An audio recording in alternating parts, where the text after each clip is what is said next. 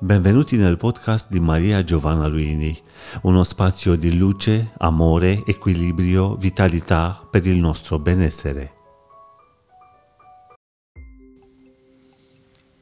Con cosa volete identificarvi?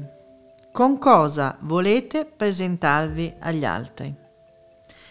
Succede molto spesso che le persone che incontro, forse perché vengono in uno studio dove si fa anche psicoterapia psicosomatica, si presentino attraverso i loro traumi, i loro lutti, le loro memorie pesanti, ciò che hanno vissuto nel passato e che influenza il presente. E allora ripeto la domanda iniziale, con cosa volete identificarvi? Cosa volete porgere a voi stessi e agli altri come descrizione di voi? Lo so, siamo bombardati da tempo da input culturali eh, che ci fanno pensare che ciò che siamo oggi è invariabilmente il risultato di ciò che abbiamo vissuto nel passato. E in particolare alcuni traumi devono per forza essere alla base delle nostre paure attuali, delle nostre lentezze, delle nostre esitazioni, di alcuni comportamenti che vengono definiti come il problema. Ognuno di noi ha una serie di comportamenti che definisce problemi e che lega a traumi del passato. Bene, supponiamo che i traumi del passato, magari anche molto profondi, abbiano lasciato dei solchi. Verissimo, verissimo per tutti noi. Ma siamo davvero sicuri di voler vivere oggi in base a quei traumi?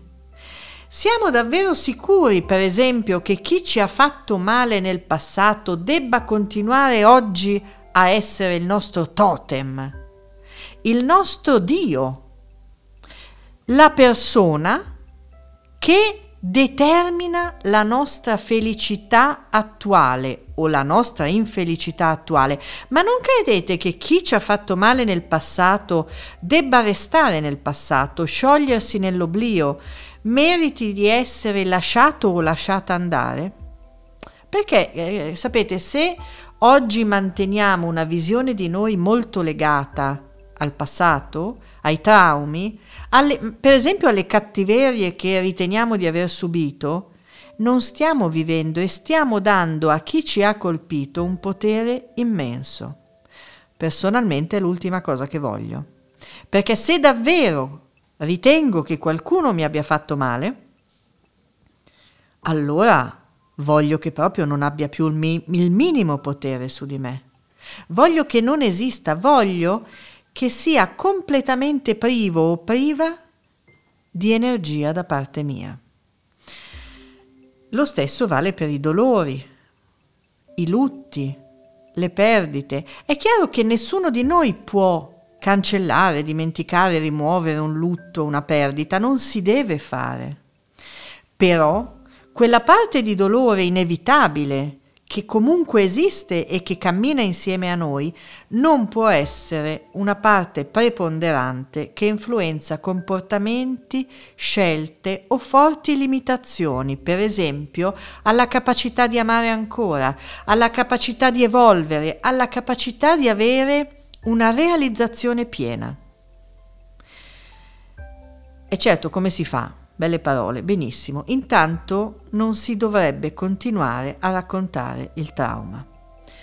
Mi dispiace, so che esistono correnti anche di psicoterapia che tornano spesso al racconto del trauma, al racconto dei, del rapporto con i genitori, al racconto di ciò che non abbiamo ricevuto, ma in verità ogni volta che raccontiamo un dolore, una rabbia, un trauma, noi lo stiamo presentificando o la stiamo presentificando se è la rabbia.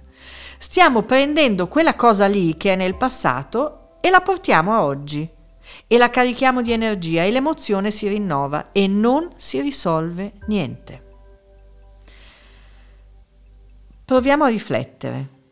In questo mio incontro di voce con voi è chiaro che Non posso e non devo proporre soluzioni.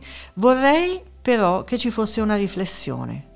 Quando, quando abbiamo mai risolto davvero qualcosa continuando a ripetere un tormento che abbiamo? Quando? Quando mai sfogarci con le amiche o con gli amici perché siamo stati state lasciate, perché siamo tristi, perché abbiamo ricevuto un'ingiustizia è servito a qualcosa, è servito all'inizio per sfogarci, poi basta. Poi ogni volta che ripetiamo a noi o agli altri che è capitato qualcosa di brutto, noi stiamo ritornando lì.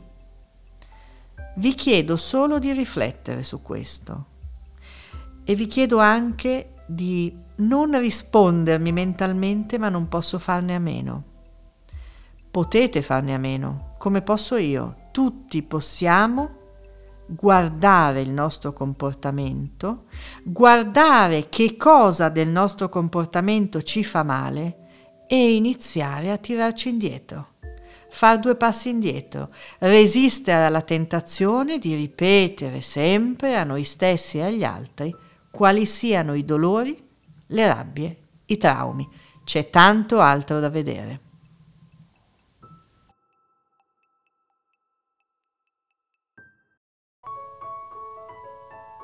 Avete seguito un podcast di Maria Giovanna Luini. Per una nuova dose di benessere ci trovate qui con nuovi appuntamenti.